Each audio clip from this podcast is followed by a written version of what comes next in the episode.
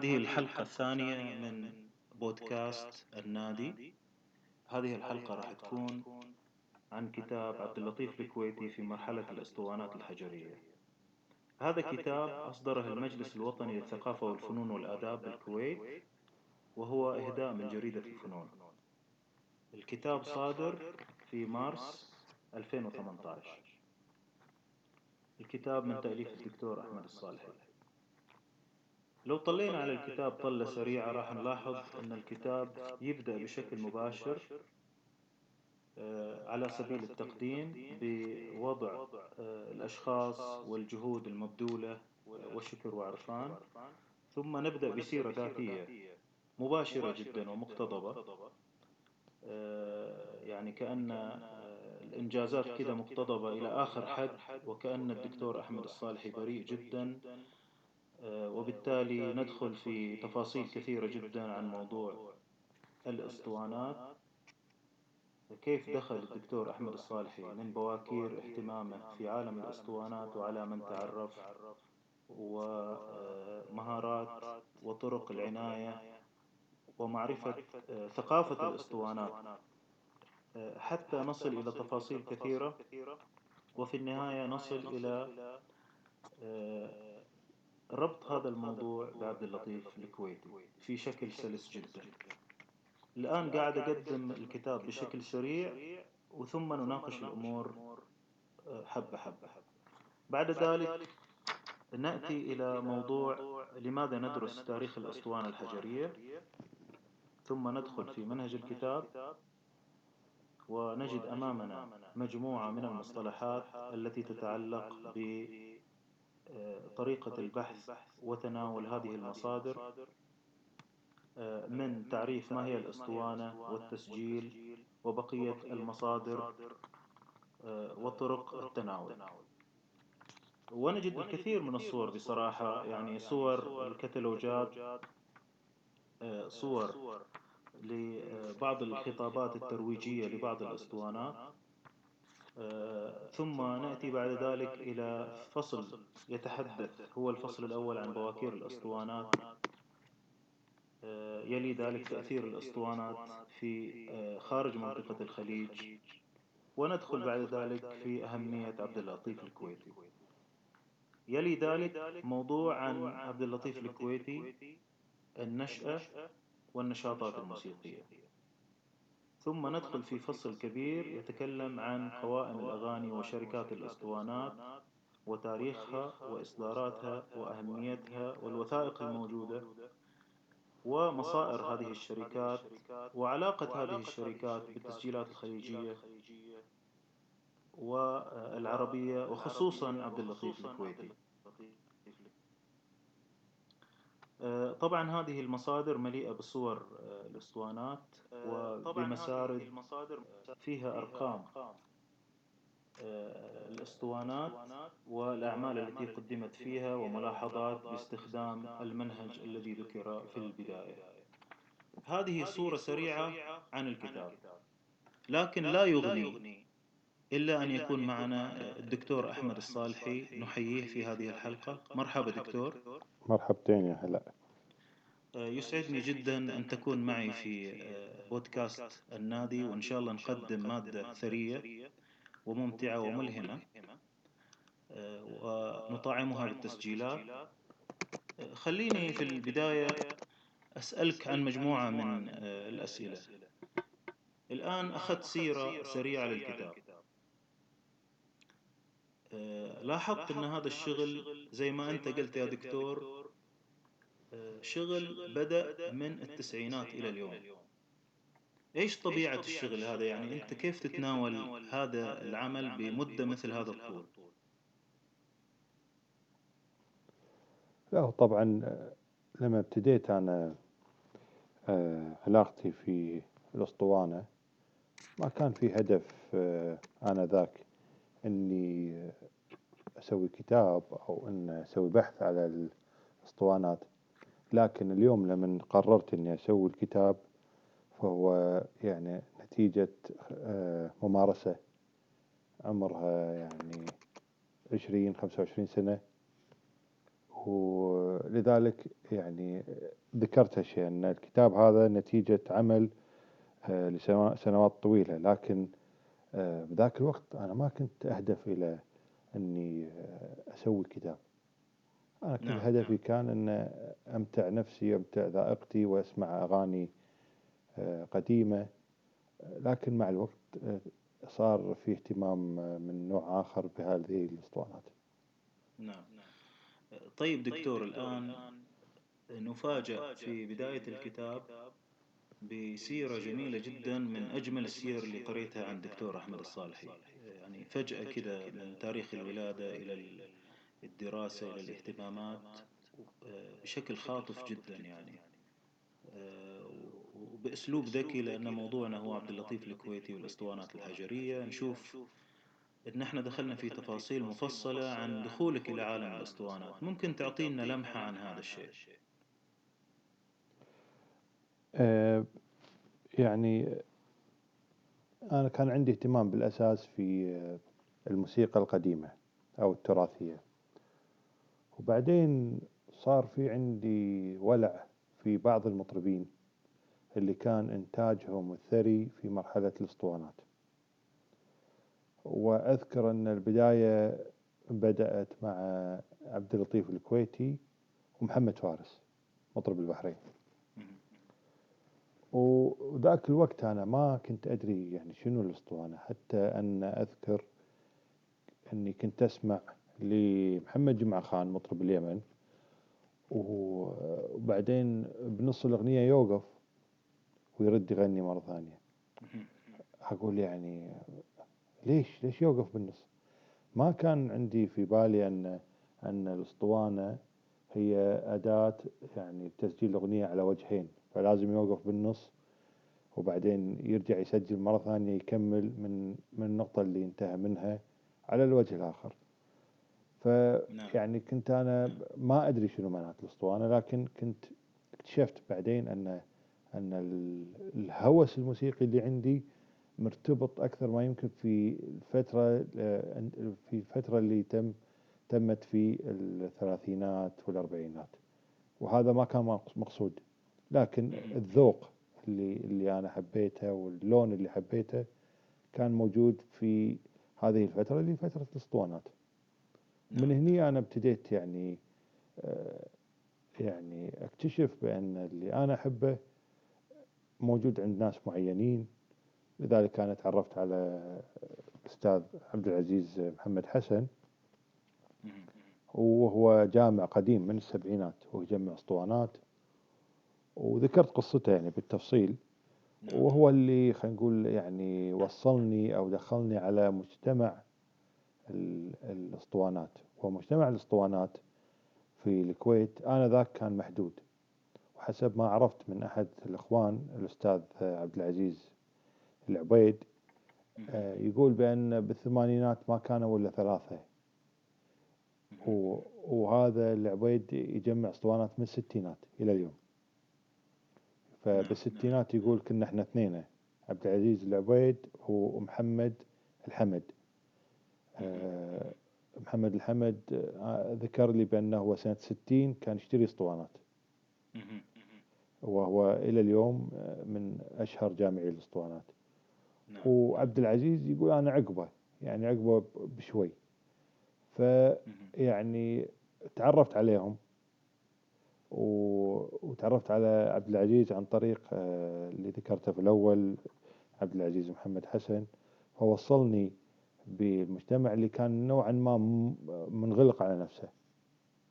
لأنه ما كان في يعني تواصل ما بين الإنترنت وما بين المجتمع هذا. على عكس ما هو آه، قاعد يصير اليوم. نعم هي. نعم والسيرة هذه مليئة بالعرفان والشكر والتقدير لمن آه، اشتغلت معاهم وهذا شيء تعودناه منك يا دكتور. وهو أمر طبيعي أن أن أذكر اللي اشتغلت معاهم واللي تعلمت منهم. كل فن بالدنيا وكل كل لون موجود في الدنيا هو عبارة عن تواصل. وأمر طبيعي أن عشان أفهم أنا هالشيء كنت لازم أروح أحتك بناس ثانيين. فأنا حبيت إني أذكر آه، يعني عدد منهم وأكيد في ناس غيرهم ما ذكرتهم أنا ويمكن آه، يعني آه، أبحث بهالموضوع أنه يصير آه، في شيء خاص عن أهل الأسطوانات. يعني نعم يستحقون أتوقع هالشيء نعم. طيب دكتور الآن آه، كتابنا اسمه عبد اللطيف الكويتي مربوط بالأسطوانات الحجرية. وبالتحديد في فترة 27 إلى 1947 يعني 20 عام. نعم. نقولها 20 عام من الإرث الرفيع. نعم. ليش هذه الفترة أهم من كل فترات الأخرى؟ وليش بالتحديد مع عبد اللطيف الكويتي؟ له عبد اللطيف نقدر نقسمه إلى مرحلتين. المرحلة هذه اللي أنا قاعد أدرسها في الكتاب والمرحلة الثانية هي المرحلة المتأخرة من الخمسينات إلى الستينات. وهي كانت عبارة عن جلسات خاصة زائد تسجيلات التلفزيون آه، في مرحلة الأسطوانات طبعا يعني بجانب موضوع أنه هو كان صغير السن وأن التقى بوايد موسيقيين أثروا عليه والتقى يعني وكان بعض المرات يسجل مع مع موسيقيين من من الكويت.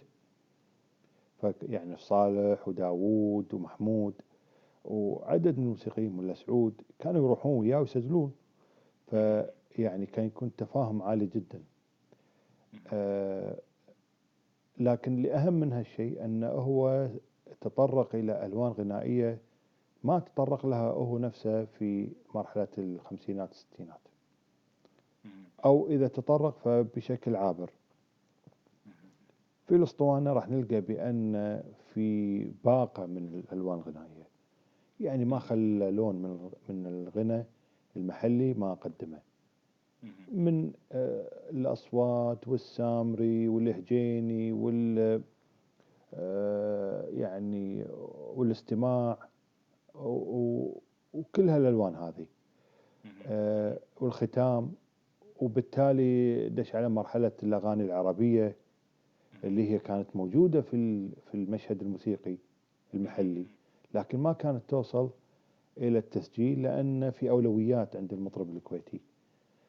آه، إنزين وقدم هالأغاني ونجح في بعض من هالأغاني هذه. يعني إلى اليوم في ناس يربطون ما بينه وبين بعض الأغاني العربية اللي هي آه، يعني مو محلية أو يمكن لها أصل في الشام أو مصر أو أي مكان آخر. لكن ارتبطت باسمه هو فهو نجح. نعم. آه، وكان آه، يعني دائما يهتم بالتفاصيل. يعني القصد أن في التسجيلات الأخيرة كانت التفاصيل آه، شو أقول لك يعني وايد آه، بسيطة صراحة. أما بسبب أن الفرقة يعني مو منسجم معاها أو أن يمكن ما قاعد يمارس هالأشياء نسى لأنه هو هم أيضا آه، حسب علمي أنه هو وقف فترة من الزمن ورجع. فهذا هذه أشياء يعني أو الذوق العام تغير. يعني في وايد أسباب تخلي الواحد يتغير. صحيح. أنت أشرت في الكتاب إلى أكثر من مكان إلى ضرورة آه، النظر في هذه التسجيلات وما بعدها عشان نشوف الجانب الثقافي والتطور والذوق وحتى في التقنية وأثرها هذا الشيء محليا وفي المنطقة. طبعا. طيب ال- الآن في موضوع الأسطوانات الحجرية. ممكن تكلمنا عن أول تجربة تسجيل لعبد اللطيف الكويتي اللي هي سنة 27 نعم وهو آه، يعني بال 27 في أكتوبر 27 آه، صار اتفاق ما بين عبد اللطيف ومجموعة من الفنانين الكويتيين وهم صالح الكويتي داوود الكويتي وملا سعود على المرواس. ومعاهم أيضا آه، صالح آه، عبد الرزاق النقي نعم. الأخ الأكبر حق محمود. وراحوا آه، سجلوا في بغداد. والحقيقة أن يعني هم كلهم كانوا موجودين داخل الاستديو. في واحد كان ماسك الإيقاع واحد ماسك العود واحد ماسك الكمان واحد يغني. لكن ال- اللي صار أنه هو اللي تصدى للغناء. قبل الآخرين. نعم. فيعني وصار اسمه إنه أول مطرب وفعلا حتى رقم الأسطوانة أظن 9000 بالأصفار. رقم نعم. اللي عواذل ذات الخال صوت عربي. فهذه نعم. قصة أول أسطوانة. نعم نعم. وإحنا نعرف من خلال الكتاب انه كان في تسجيلات غير تجارية قبل ذلك ولا لا؟ صحيح. يعني ال ال الأسطوانة ومسألة التسجيل ومسألة السماع هذا شيء كان موجود في الكويت وفي المنطقة أيضا. مم. آه، يعني حتى في البحرين أكيد. وتصور في مناطق أخرى في مصادر أوروبية تتكلم عن مطرب عماني سنة أربعة مسجلينه آه، يعني مو متأكد أنا من المحتوى لكن القصد أن آه، التسجيل موجود. لكن إحنا هني قاعد نتكلم عن التسجيل التجاري. صحيح المنظم. نعم. وليس التسجيل. الخاص اللي لأهداف أرشيفية أو أهداف علمية أو أهداف للترفيه مثلا. مم. أي نعم. لكن الآن قبل هذا معروف كان موجود. مم. نعم. الآن هذه التسجيلات التجارية هي في الأساس نوع من التجارة والترفيه. نعم. الآن اليوم نشوف إحنا وثائق ملهمة وسيلة تعليم. تاريخ حافل. حتى كانت وسيلة لنقل آه، الفن الكويتي أو الثقافة الكويتية من مكانها إلى المناطق المجاورة والمناطق في آه، أبعد من كذا نعم. هو ال- يعني ال- الكويتيين استفادوا من الأسطوانة كثيرا في نشر ثقافتهم المحلية. الكويت دولة صغيرة و يعني ثقافتها مشتركة مع الدول المحيطة. وهذا أمر واضح إلى اليوم. أه، سواء في عمق الخليج أو في عمق شبه الجزيرة. أه، و- وكان عندها خصوصية مثل ما البقية عندهم خصوصية في بعض الأشياء. لكن هذه الأشياء كلها عامة مو واضحة حق اللي برا المنطقة. اللي داخل المنطقة خلينا نقول مثلا آه، يعني آه، الغناء في الحسا ولا الغناء في البحرين. هذا يعني آه، ما يحتاجون إلى أسطوانة. كانوا يوصلون إلى الكويت يسمعون المطربين والمطربين يسافرون لهم. فالحركة هذه هي موجودة. لكن موضوع أن الأسطوانة آه، تكون موجودة هذا هذا يعني بأن الأسطوانة تسافر وتروح إلى أي منطقة آه، وتسمع يعني بعض الأسطوانات آه، يبناها من مصر. إنزين فبالتأكيد كان في ناس يسمعون هناك. وفي العراق كث- كثير يعني. إلى اليوم ناس تكتشف أسطوانات آه، خليجية موجودة في العراق.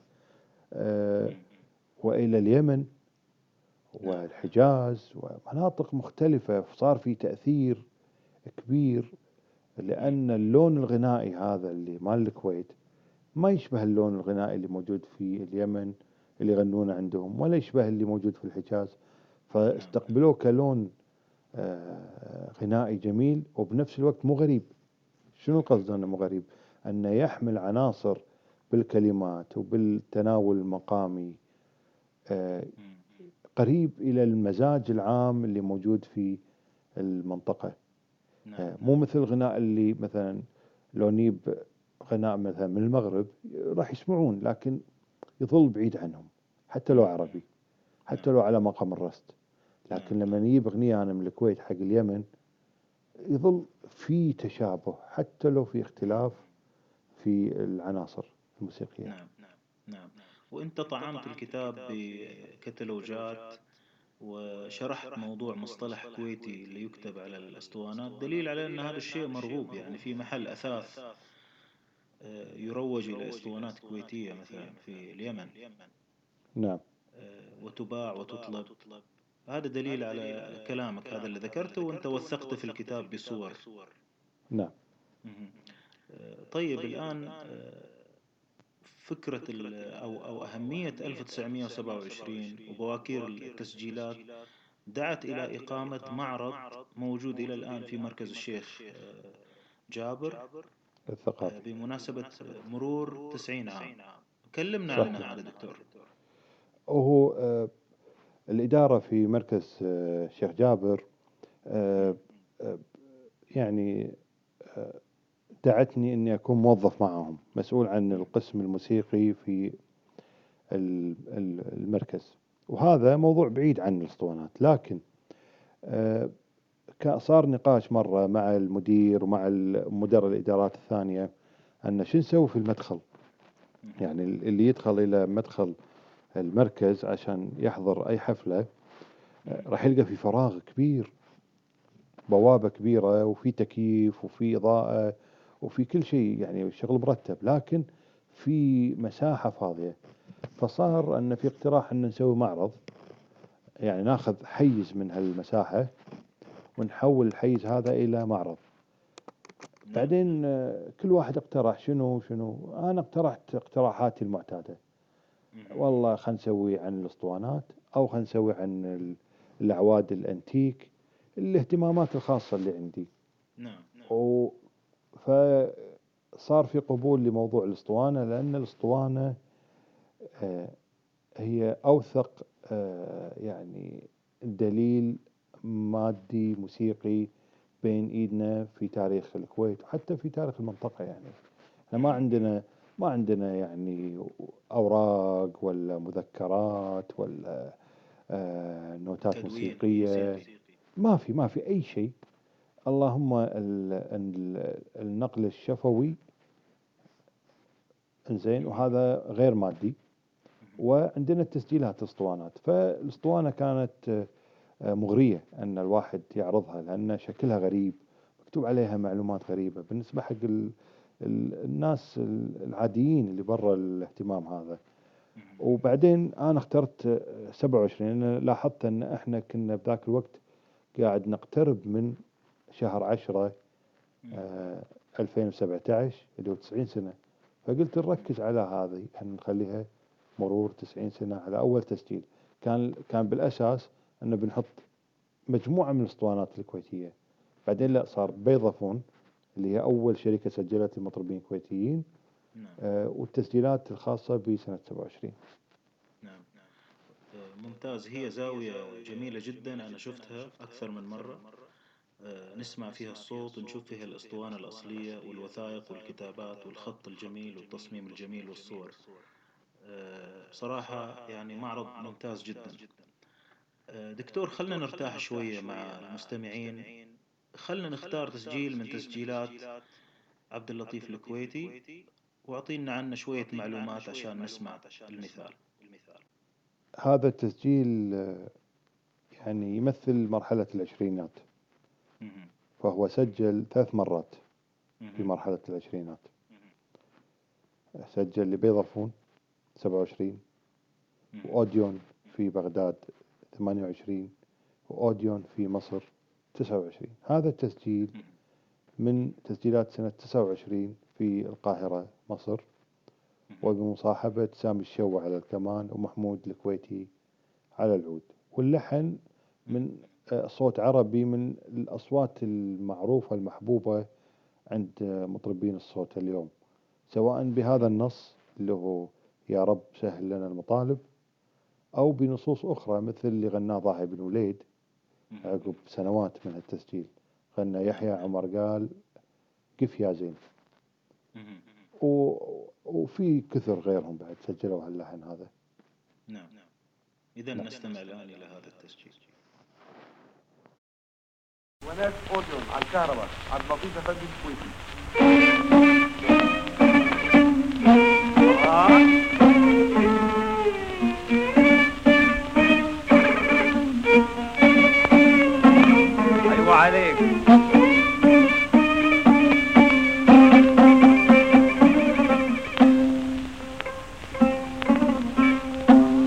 يا رب سهل لنا المطالب.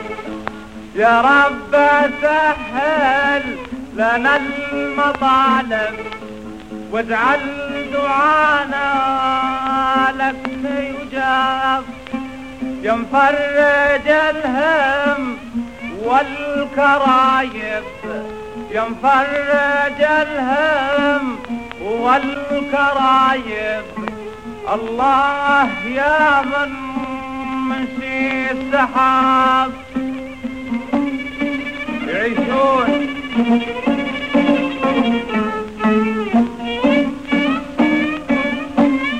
الله يا أبو شاكر.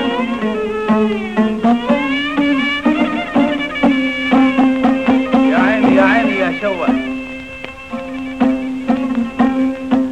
واذكرنا بي الغمام ساكن واذكرنا بي الغمام ساكن أو ما حدا حد يركب يشفع لنا يوم يوم المخاطب. يشفع لنا يوم يوم المخاطب. في موقف الحشر والحساب.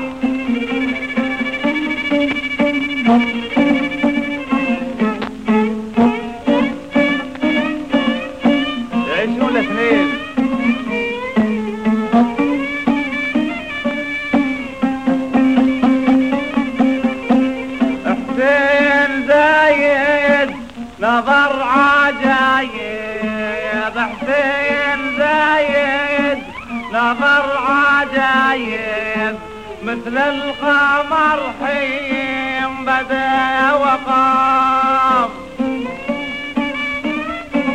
يا عيني يا محمود؟ يا أبو يا روحي. يا سلام يا سلام الشوح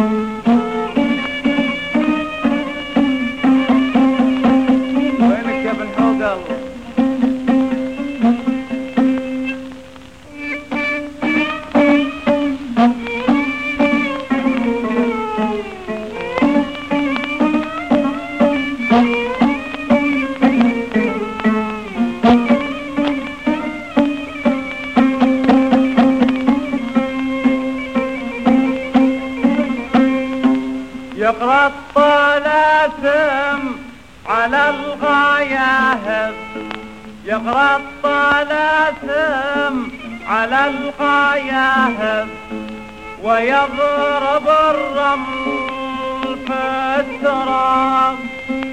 أيام يقرأ لهم رواتب. أيام يقرأ لهم رواتب. وأيام قد عطف الكتاب.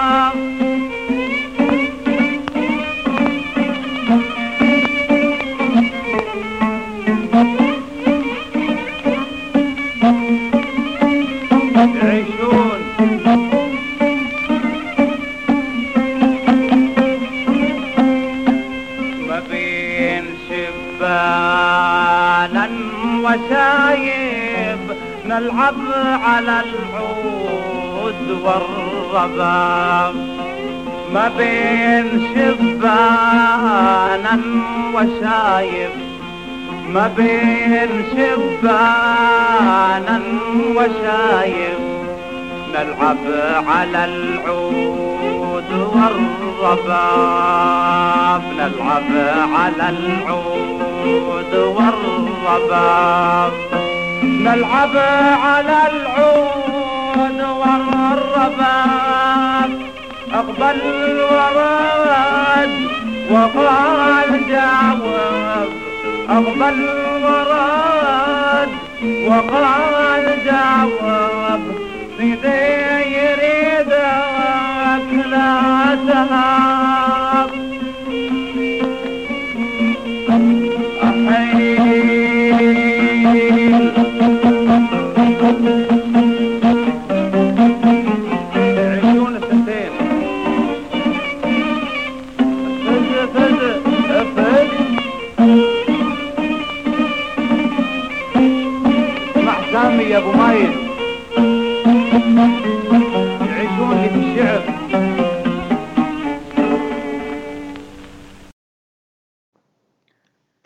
دكتور الآن ننتقل إلى تفاصيل أكثر عن عبد اللطيف الكويتي.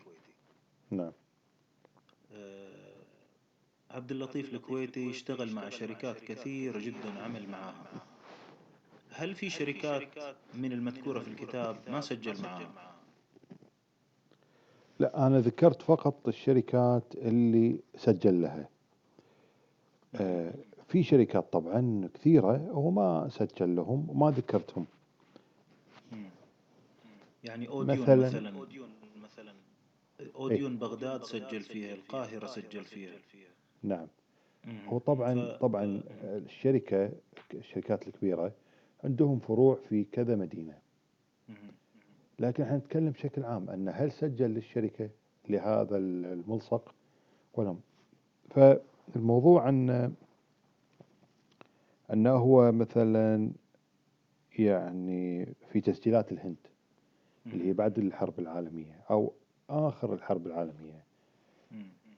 سجل مجموعة من الأسطوانات لكن في ملصقات كثيرة جدا ما شارك. في تسجيلها.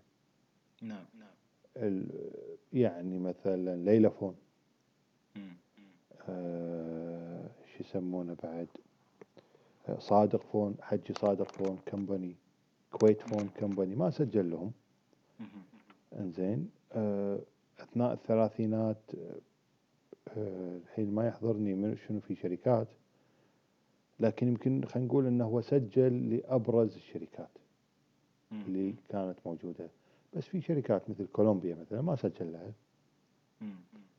اي فهذا نعم. موجود يعني في في- يعني مشاركته مثل غيره يعني يسجل لشركات و- ويهمل شركات ثانية. نعم نعم. الآن عبد اللطيف الكويتي يعني حصل على شهرة عالية وحصل على نشاط كبير وروج إلى الموسيقى الكويتية والموسيقى الخليجية بشكل عام. وكان محبوب ومطلوب. هل هو كان يبحث عن التسجيل ولا التسجيل يبحث عنه؟ دكتور؟ والله يتراوالي الاثنين. مم. يعني نظام الوكيل اللي يروج للشركة هذا نظام كان يعني حسب علمي كان موجود في البحرين لكن مو موجود في الكويت. وهذا كلام يمكن أنا ما أقدر يعني مو متيقن من دقتها لكن حسب علمي أنه مو موجود في الكويت. فهو آه، أكيد في بعض المرات يمكن كان يروح يتواصل. وفي بعض المرات لا كانوا هم يتواصلون معه يعني مسألة بيضافون بيضافون هم يو الكويت دوروا المطربين وأعجبوا في عبد اللطيف مثل ما أعجبوا في مطربين ثانيين.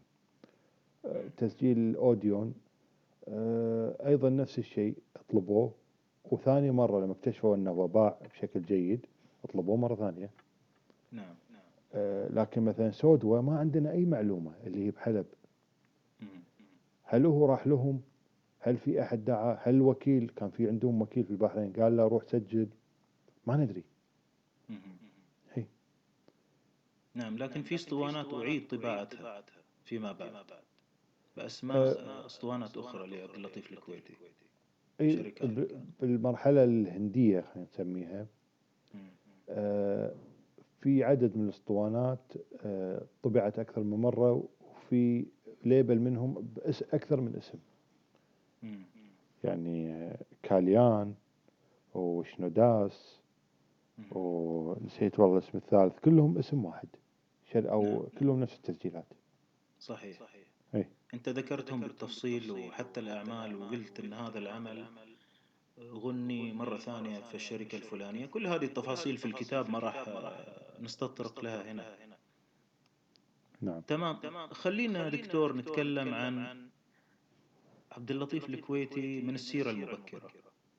يعني أنت ذكرت وهو ذكر حتى في مقابلاته أنه تعلم من أخوه عيسى. نعم. أخوه عيسى كان شاعر ويغني وحب يصير مثل أخوه. وبرضه تعلم من خالد البكر. هل آه، هذه هي السيرة المختصرة فقط لتعلم عبد اللطيف ولا هي أكبر من كذا؟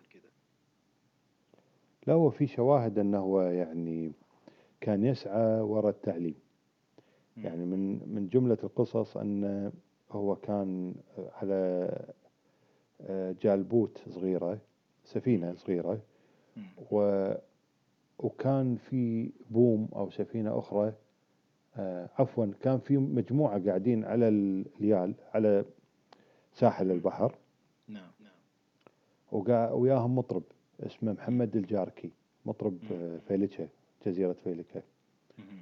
فهم يغنون ومراويس وعود وهذا ولا في واحد يطب من ال- الجالبوت في البحر. فتفاجأوا هذا يعني غرقان ولا شنو؟ تأكدوا ولا شافوه قاعد يتسبح هذا الشخص. لما وصل لهم ولا عبد اللطيف الكويتي. فقال لهم أنا سمعت صوت عود وحبيت أن أجي وأسمع.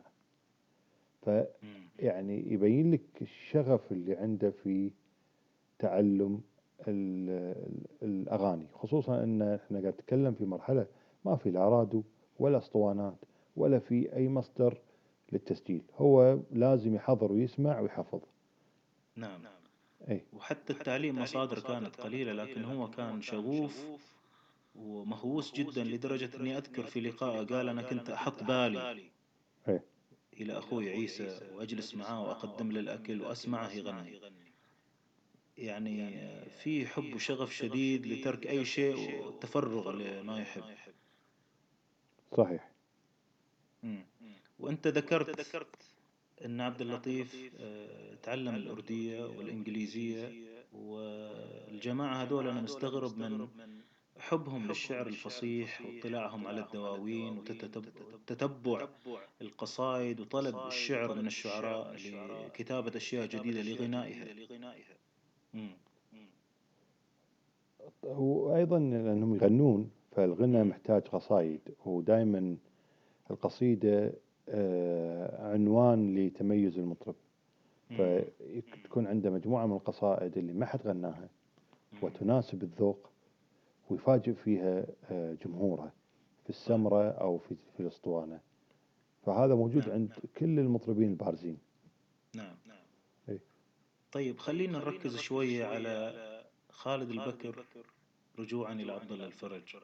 هل. هذه المجموعة الصغيرة أثرها ضخم لدرجة أن عبد اللطيف مثلا كان ولد المجموعة الصغيرة هذه في كل ما تعلم من الألحان حتى في ذكره إلى موضوع التلحين في حواره مع محمد عبد الوهاب. إيه، طبعا هو يعني مثل ما ذكرت بأن الغناء سواء في الكويت أو غير الكويت في ذاك الوقت يعني. بالوطن العربي كله كان بأسلوب التلقين. والتلقين من واحد إلى الثاني. في الكويت آه هو يعني أشار أكثر من مرة إلى أنه هو تعلم أو فهم شنو معنى الموسيقى وفهم آه شنو هي الألحان ال- الخليجية والكويتية من خالد البكر. فهو يعني كان شديد الامتنان إلى خالد البكر أنه علمه وفهمه ودرسه وساعده في الغنى. نعم نعم. آه، بالنسبة له هو شخصيا هو ما يشوف أبعد من خالد البكر. وهذه يمكن ثقافته هو أنه هو لو تقول له منو أحسن مطرب في العالم راح يقول لك خالد البكر أنه هو يشوف هالشيء. نعم نعم. لكن لما إحنا نرجع بالتاريخ ونشوف آه، الرواة والموسيقيين اللي لحقوا وشافوا. راح نلقى بأن خالد البكر هو أيضا تلميذ نجيب لعبد الله الفرج فيعني نعم. خالد البكر كان واسطة ما بين عبد الله الفرج وعبد اللطيف. بس عبد اللطيف ما كان يشوف هالشيء ما يدري. يعني ما. كان يفكر فيها مثل ما إحنا نفكر فيها اليوم. صحيح صحيح. نعم. ويعني لكن طبعا مثلا في أصدقاء لعبد الله الفرج قالوا خالد البكر زين. وعبد الله كان راضي عنه يعني راضي عن أسلوبه ودقته في الغنى لكن آه، ذاكرته لا تسع يعني الالحان اللي قالها عبد الله الفرج يعني هو حافظ يمكن ثلث من ال ال الإنتاج اللي سواه عبد الله الفري. في حين أن أن في رواة ثانيين يقولون بأنه يعني طلع البحر خالد البكر كمكبس مطرب. من الكويت إلى الهند وكان كل يوم يغني مجموعة من الأصوات ما يعيدها ثاني يوم. مم. هاي يراويك إيش كثر كان هو حافظ. نعم نعم. إنزين و... وبنفس الوقت آه، عبد اللطيف إيش كثر حفظ من خالد البكر. حفظ شيء بسيط يعني. نعم. هذا واضح. يعني حفظ نعم، مجموعة. نعم. آه، لما نسمع يوسف أخو خالد البكر راح نلقى بأن خالد يوسف بسبب ال- العلاقة القديمة مع أخوه الأكبر خالد. حفظ منه مجموعة أكبر. لكن يظل يعني محدود. فتدري الذاكره ما ما تعين. نعم وينسون. صحيح صحيح. لكن ولا يوجد تسجيل وتدوين. صحيح. وأيضا أكيد في ألحان مثلا صعبة في ألحان مثلا ما لم تلاقي الانتشار. بالنهاية يعني هذا يعني السمرة هي لون من ألوان يعني خلينا نقول شنو تجربة فريدة. يعني الحفلات. فأنت هم عندك جمهور سواء كانوا أربعة أنفار أو ألف. فأنت اللي يغني ما راح يفرض عليهم راح يغني الأشياء المحبوبة الشائعة اللي مطروقة على الأذن اللي منتشرة. فأكيد في ألحان بقت وفي ألحان راحت. هذا يعني بالتأكيد هذا الأمر صار. ووايد في أشياء راحت أكيد. نعم نعم آه، طيب دكتور. عبد اللطيف هل تعلم آلة موسيقية ولا اكتفى بتقليد العود بلسانه في الصغر والمجتمع الموسيقي الغني اللي حواليه العازفين وهذا اكتفى فيهم. يبدو أنه ما تعلم شيء. هو تعلم الغنى فقط. تعلم ال- الأنماط الغنائية و- وتعلم كيف يؤدي الأغاني البدوية بأسلوب بدوي والأغاني الحضرية بأسلوب حضري. إنزين. ولكن أنه كان يعزف ما أعرف عنه أنه كان يعزف. مم. نعم. طيب إيش تختار لنا مقطوعة أخرى من تسجيلات عبد اللطيف مع بعض الإضاءة عليها. إي آه، إحنا اخترنا إي. نسمع من مرحلة نسمع من مرحلة الثلاثينات آه، سجل لشركة اسمها نعيم. وهي شركة آه، عراقية. آه، والغريب في الشركة أن ما في أي معلومة عنها. آه، وأثناء يعني طبعي للكتاب اكتشفت بأنه هو سجل مرتين للشركة. يعني عقب ما وديت المسودة حق المطبعة. اكتشفت إنه كان آه، إنه لا هو سجل مرتين وليس مرة واحدة حق الشركة هذه. وصار إن في عندنا إجازة رسمية ذاك الوقت واجلوا الطبع. فقمت وضفت الفقرة هذه انه ترى هو سجل مرتين. آه، حتى اللي طالع الكتاب ويقرأ راح يلقى إن ال- النص ال- المضاف آه، يعني ما في أي تفصيل. بسيط جدا مجرد ذكر إنه هو سجل مرتين. نعم نعم. إي وسجل لهم مجموعة من الأصوات من أروع ما يكون. آه، مع صالح وداود في قمة آه، مستواهم الفني. يا سلام. إي ومعاهم مرواس مروس كويتي قديم اسمه عبد الرحمن آه، الخميري. نعم نعم. وهذا ليه يمكن ثمانين ليل واحد ثمانين كان موجود يروس بالتلفزيون. مم. ومروس حتى مع عوض دوخي. ومحمود الكويتي بالتلفزيون. هذا اللي يقلب المرواس اللي يقلب المرواس نعم. أيوه. إيه. وهذا الصوت صوت شامي. عنوانه حدثيني عن الهوى حدثيني. نسمع. اسطوانات نعيم الأستاذ عبد اللطيف الكويتي.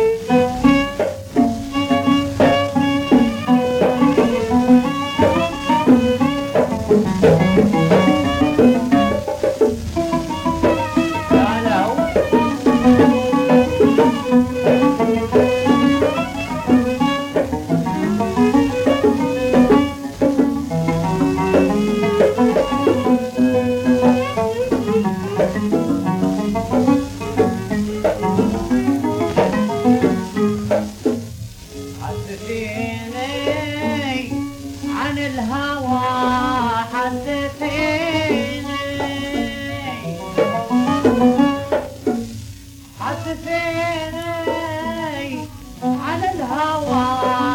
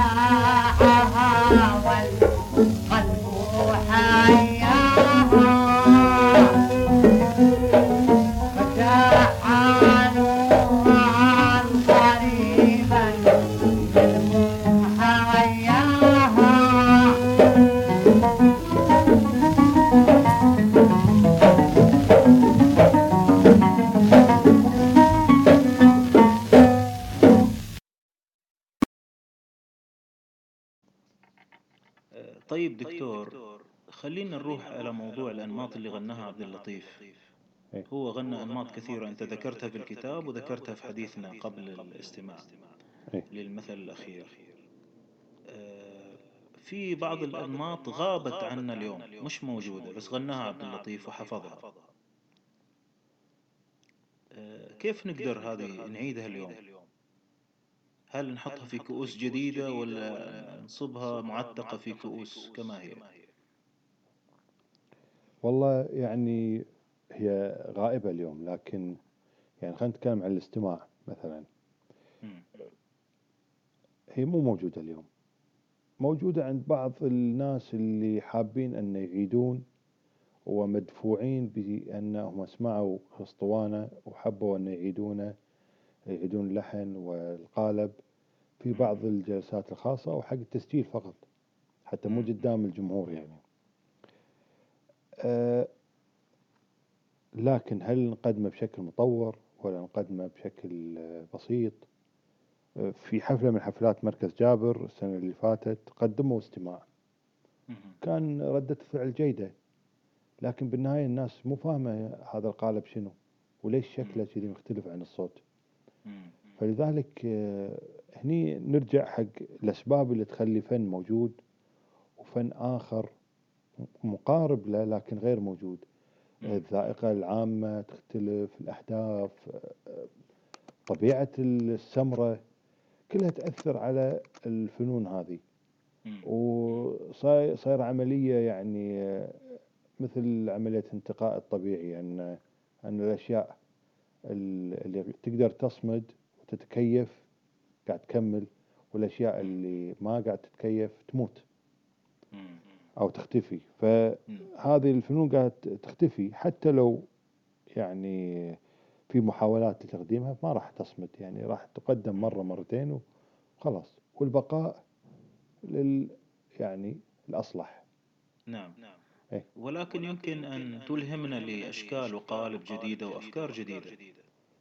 كل الفنون هذه ملهمة. مم. سواء كانت موجودة أو غائبة. مم. طالما أن في تسجيلات هي ملهمة. لما نسمع إحنا مثلا شغل مرزوق المرزوق وشغل غنام الدهقان و... وشغل عبد الله رميثان الأساتذة هذي كلهم آه، يعني إيد في التراث وإيد في ال- المعاصرة. وقدروا أن آه، يقدمون ألوان قديمة. نعم. سواء كانت مسجلة على أسطوانة أو كانت آه، يعني متوارثة وقدموها بشكل ناجح حق الجمهور. نعم. نعم إيه. نعم. ممتاز. طيب على الجانب الآخر. إحنا شفنا عبد اللطيف الكويتي مثلا سجل بعض الأشياء الخارجة عن آه، التراث أو القديم يعني أشياء عربية مثلا في بمبي اللي سواها مع كاليان. نعم. آه، وفي نفس الوقت إحنا نعرف إن عبد اللطيف الكويتي كان عنده مبادئ ومواقف شديدة في فهم للموسيقى اللي هو ينتجها. أو اللي المفروض تطلع فيه كشكل كإخراج. يعني حتى تفاصيل كم رواس الآلات اللي كانت تعزف معاه الأشياء اللي تغنى والأشياء اللي تسمع أو تغنى. إيش إيش أنت تشوف عبد اللطيف عن قرب في هذه النقطة؟ والله أنا أعتقد بأن عبد اللطيف مو من الشخصيات ال- آه، المتمسكة بشكل معين أو خلينا نقول شكل رسمي. فلما نشوف تسجيلاته بالتلفزيون ما لها عل- أي علاقة بتسجيلاته اللي تمت في القديم. نعم يعني شكل الفرقة ال- ال- يعني فرقة كبيرة آه، ويقدمون الصوت اللي هو نفسه غناه بالاسطوانة.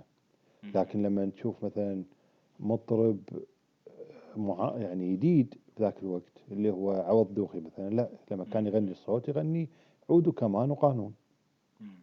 فالمفاهيم هذه التمسك بالشكل التقليدي ما أظن عبد اللطيف كان متجاوز هالموضوع. أيضا آه، في تسجيلاته في التلفزيون قدم كثير من الألوان ال- الغير محلية اللي هي العربية العراقية والمصرية والشامية. قدمها. ومثل ما قدمها في مرحلة الأسطوانات. نعم نعم. اي آه، مسألة أن هو سجل على الأسطوانة أغاني غير كويتية يعني هاي هني يبي لها بحث اجتماعي لأن آه، يعني بالنهاية هو مفروض عليه أن يغني شيء يناسب. أما الجمهور اللي كان العربي الموجود في الهند لأنه كان مقيم في الهند ذلك الوقت- ذلك الوقت أو أن هذا المطلوب آه، من الجمهور بشكل عام. لكن يبدو بأن هذا كان مخصص على الأغلب حق الجمهور ال- العربي في بومبي لأن آه، في آخر تسجيل له كانت تسجيلاته كويتية بحتة. نعم و- ويبدو أن كان مخصصها حق الكويتيين. بس هذه طبعا افتراضات سريعة ويبي لها تمعن ودراسة. مم. إيه. طيب آه، خلنا نتكلم بشكل خاطف عن حركة عبد اللطيف الكويتي وسفراته. أثره وتأثره في خلال هذه الرحلات يعني هو طبعا احتك بكثير من المطربين آه، والتقى في الكثير من المطربين ويعني وأكيد استفاد منهم. الحقيقة أنه هو آه، كان من أنشط مطربي الخليج في ذلك الوقت. يعني اشتغل في بيروت سنوات طويلة. اشتغل في إذاعة بيروت لسنين واشتغل في إذاعة بغداد لسنين طويلة وسجل حق إذاعة دلهي وإذاعة بومبي وسجل حق البي بي سي. ويعني هذه التسجيلات كلها مفقودة لكن أنه هو كان يعني إنسان منتج. وكان يلتقي بالفنانين يعني عبد الوهاب وأم كلثوم مطربين الخليج. مطربي العراق. يعني محمد القبنشي لما جاء الكويت آه، فسألوه عن الأغنية قال أنا أحب عبد اللطيف الكويتي. فهو يعني أكيد في علاقة شخصية وعارفين بعض. آه، آه، نفس الشيء يعني آه، أنت يا مثلا عمر غابة ذكر آه، عبد اللطيف الكويتي. فالفنانين آه، يعني يا أنه يلتقي فيهم يا أنه يوصل لهم غناءة عبر الأسطوانة. وهذا وارد بكلا الحالتين. وفي بحث للأستاذ آه، الدكتور نزار آه، عبد غانم من اليمن متكلم عن أن أن في عدد من المطربين اليمنيين متأثرين بأسلوب آه، عبد اللطيف الكويتي في الغناء. نعم هذا كلامه هو. نعم.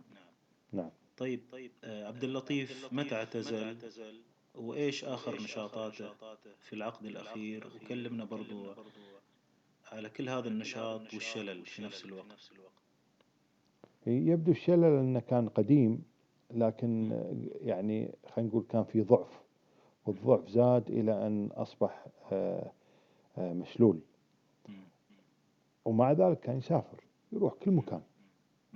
آه، وهذا أمر صعب آه، يعني تصوره اليوم. شلون الواحد كان يسافر يعني أنه يصعد سفينة مثلا هذا بروحه شلون يصعد؟ شلون ينتقل من هني إلى هناك؟ ما في أدوات نقل ولا في وسائل نقل. آه، يعني وايد أسئلة بس هو كان يعني جبار بهالمجال هذا. و... وعنده يعني عزم في أنه يروح ويسافر ما يمل. نعم أه، حسب علمي أن آخر تسجيل سجله هو تسجيلاته في إذاعة عدن عام 66 وأنا ذكرت الرحلة اللي سواها رحلة طويلة عريضة يعني لف فيها في دول. مختلفة يعني بالباخرة بواخر وليست باخرة. و... إي وبعدين هم ورد بالطيارة أظن. شيء يعني هو إنسان يعني غريب هذا بمرحلة متأخرة من حياته يعني. وأيضا كان ل- لا زالت عنده القوة والرغبة في أنه يسافر ويسجل ويغني. وجلسات خاصة أكيد. الجلسات تتصور يعني ك- كانت موجودة بنفس الفترة ويمكن حتى لأوائل السبعينات يمكن. لأن الجلسات اللي عندنا اليوم ما ندري متى سجلها. يمكن بالستين واحد وستين يمكن بالسبعين واحد وسبعين ما ندري. نعم. طيب دكتور كلمني عن ظلم عبد اللطيف الكويتي. أنت أشرت إلى نوعين من الظلم. يعني هو يبدو بأن عبد اللطيف ما كان حاب أنه يسجل في التلفزيون. ومع الضغط والإغراءات سجل. لكن لغة الجسد الجسم والإيماءات والحركات وال يعني كان هو بوضع آه، متشنج. و ويبدو أنه ما كان راضي أنه يسجل يعني وحتى لما سجل وقبل لكن لا يعني أنه هو كان راضي.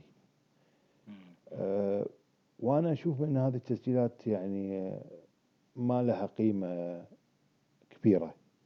ولا أحب أني أسمعها يعني أو أني أشوفها لأنها تلفزيونية. نعم نعم. فبالنسبة لي عبد اللطيف آه، يعني ما خدمته تسجيلات التلفزيون هذا جانب أي. الجانب الآخر أنت قلت في مصادر محجور عليها صحيح مم. في باحثين يمتلكون يعني لما أقول أنا يمكن سجل سنة كذا يمكن سجل سنة كذا هم يمتلكون العقود يمتلكون الوثائق يمتلكون مم. فإحنا يعني أنا قاعد هني أتكهن في حين أن أدري أن الوثائق موجودة وتعطيني التواريخ الدقيقة. إيه. نعم هل تتوقع في مصادر راح تطلع قريبا بعد الكتاب هذا وبعد ال- أي الأثر أتوقع أي نعم مم.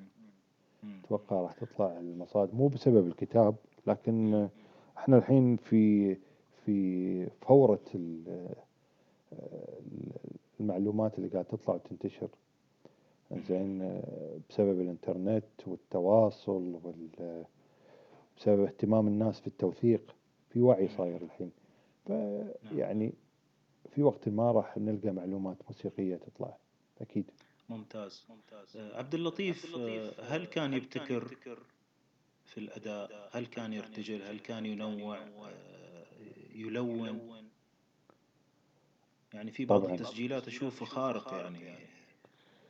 طبعا طبعا. لا لا هو يعني أنا أيضا نشرت في الكتابة لأنه هو يعني كان مثلا في صوت من الأصوات إلى اليوم كل المطربين في الكويت والبحرين يقدمونه على مقام الرست اللي هو يا بديع الجمال مثلا أو مرة ظبي سباني. وهو يسجله بياتي. هذا التلوين المقامي أثر على هيكل اللحن بحيث أنه صار له طعم وصار في نكهة مختلفة للحن. وهذا الشيء ما كان راح يكون إلا أن يكون في شخص ذكي يتناول اللحن من جانب آه، غريب اللي هو تغيير المقام. ال- ال- الموضوع ال- الارتجال الارتجال موجود. آه، لما يعني لما ناخذ أي صوت لما تسمع أنت عبد اللطيف إذا قلنا أن اللحن في مقطعين ألف وباء. نعم أنت ما تدري المقطع اللي جاي هل هو ألف ولا باء نعم. ساعات يصعد ساعات ينزل ساعات فهذا نوع من أنواع الارتجال. زين ف نعم. آه، يعني طبعا ي- هذه دعوة أن الناس آه، الباحثين الموسيقيين خل يلتفتون لهذه الأمور يتجاوزون موضوع آه، التاريخ آه، وموضوع والله آه، يعني مسميات عبد اللطيف الفنان الطائر والفنان الأندلسي والأشياء هذه المستهلكة نعم. خلي يكونوا جادين أكثر في البحث وخلي. يتعمقون يعني نعم خل يكون الموضوع فكري أكثر من توثيقي نعم نعم دكتور هل عبد اللطيف كان يؤثر على ذوق العازفين اللي معاه؟ والله يعني هو شوف هو عنده تلاميذ. يعني هذا مو جواب سؤالك لكن هو عنده تلاميذ. مثل سعود الراشد ومحمود تتان آه، آه، محمد زويد خذ منه مجموعة من الأصوات غناها كما هي. نعم نعم ف آه، عبد اللطيف مثل ما أثر على هذين المطربين اللي هم بعاد عنه أكيد كان يأثر على المطربين اللي كان يشتغل, معاهم نعم أي نعم. طيب إيش تسمعنا؟ مثال أخير كذا من عبد اللطيف؟ إحنا سمعنا من مرحلة العشرينات والثلاثينات خلينا نسمع آه، أغنية آه، غير محلية. بستة عراقية من مرحلة الأربعينات. نعم نعم. نسمع الأستاذ عبد اللطيف الكويتي.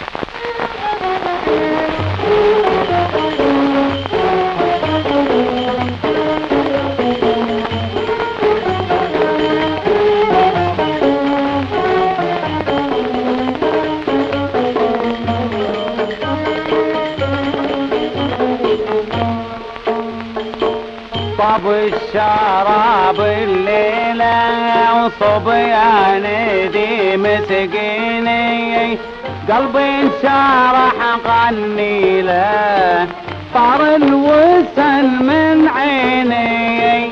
طب الشراب الليلة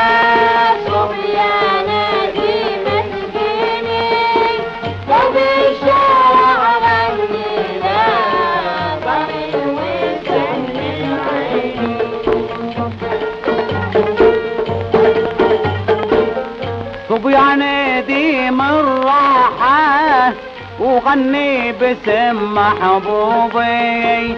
روحي صباحت مرتاحة وتوني نلت مطلوبي. معنى الشعر معنى الشعر معنى الشعر وارواحة.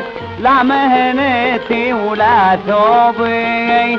هدني الهوى بكل حيرة ولا شاعر مسويني. طب الشراب الليلة صبيانة دي مسكيني طب غني لا ضمن وسن من عيني مو شغلتي مو فني. نظم القوافي وصبها لا أطرب ولا غني والراحة ما أشربها. أنا بشقل أنا بشقل أنا بشقل عن ذني. مشغول روحي بحضها الهن ميلت فدميره انسى القار خليني طب الشراب الليلة. صبياني دي مسكيني قلبي انشرح غني صار الوسن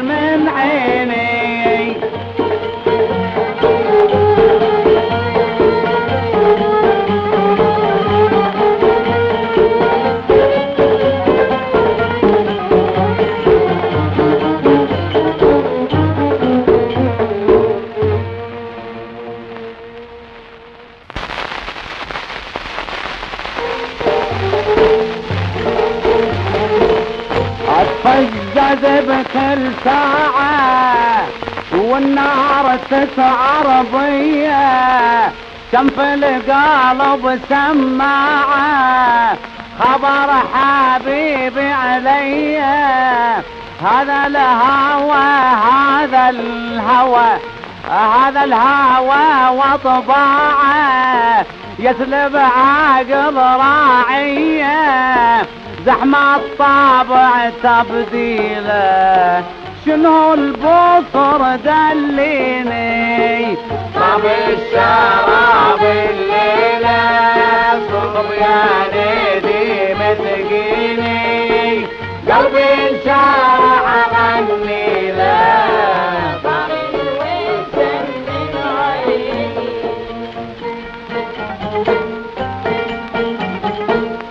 من مثلي خلص عمره بطيف الهوى واحلامه صبيان ذيم الخمره وخلي الجهل ويامه والشوق يصعب امره حيث كثرت لوامه.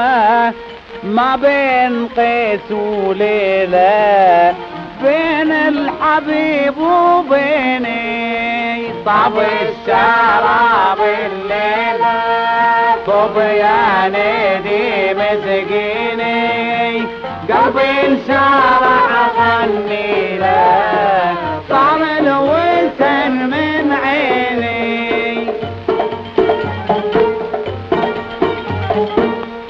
أرحم يا ساقي بحالي ودير المدامة وصبها. لازم تغني قبالي وتسقيني وتشربها. راح لك دار عن بالي وروحي حصلت مطلبها. اترع الكاس وشيله. ومن الحمى يرويني طب الشراب الليلة صبياني دي مسكيني قلبي انشرح غني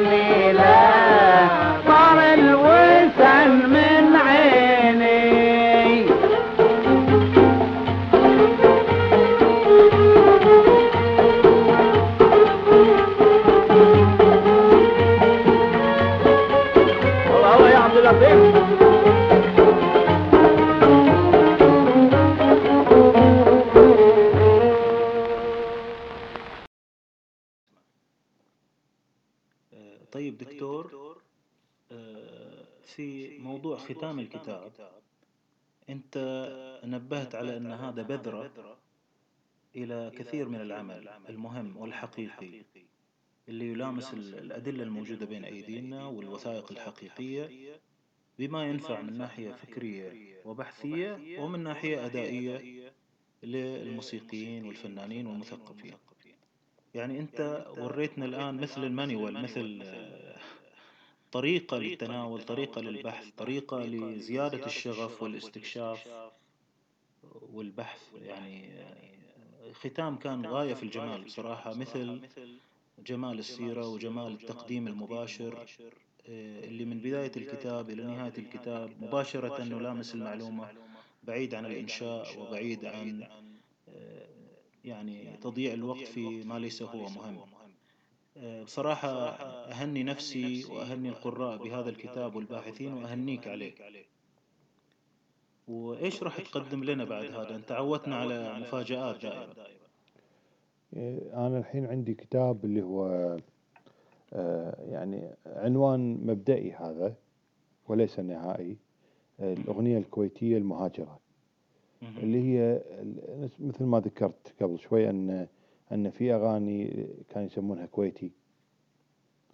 وهذه الأغاني راحت اليمن راحت الحجاز راحت آه، أفريقيا وشوية من العراق.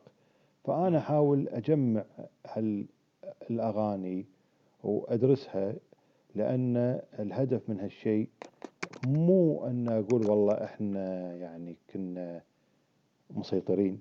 هذا غلط مو هذا اللي أبي أقوله. اللي أبي أقوله بأن آه، الكويت في ذلك الوقت آه، كانت عندها عملية تثاقف متبادل مع شبه الجزيرة. كانت نعم. تأخذ في كثرة من الهند ومن شبه الجزيرة ومن الخليج من العراق وبنفس الوقت زين كانت عندها قدرة أنها تعطي. نعم نعم. هذا هدف أحسن الكتاب. أحسن والله متشوقين وأشكرك جدا دكتور لقبول آه، دعوة هذا اللقاء. وإن شاء الله لنا لقاءات كثيرة جدا في موضوعات كثيرة ومحبوبة ومرغوب نسمع فيها من الدكتور أحمد الصالحي إن آه، شاء الله. شكرا جزيلا. يا هلا فيك. آه، في فقرة أخيرة أختتم فيها هذا التسجيل. هي سؤال. راح نختار سؤال علمي اليوم. آه، وهو فكرة السعرات الحرارية. كمعيار مبدأ يستخدم في التغذية والأنظمة الغذائية. يعني هناك الكثير من النقد لموضوع السعرات الحرارية. إحدى آه، هذه النقاط العلمية هي أن السعرات الحرارية هي فكرة فيزيائية ولكن تطبق على جانب فسيولوجي على جسم الإنسان. آه، ما هي آه، نقاط الضعف في السعرات الحرارية؟ وما هي البدائل الموجودة الآن علميا في معالجة الموضوع الذي وضعت من أجله السعرات الحرارية. آه، في ختام هذه الحلقة أشكركم. حلقة طويلة ولكن أعتقد أن المادة المقدمة مادة مهمة جدا ومع ضيف مهم ولقاء جديد يتجدد قريبا. شكرا لكم جميعا. معكم فاضل التركي بودكاست النادي.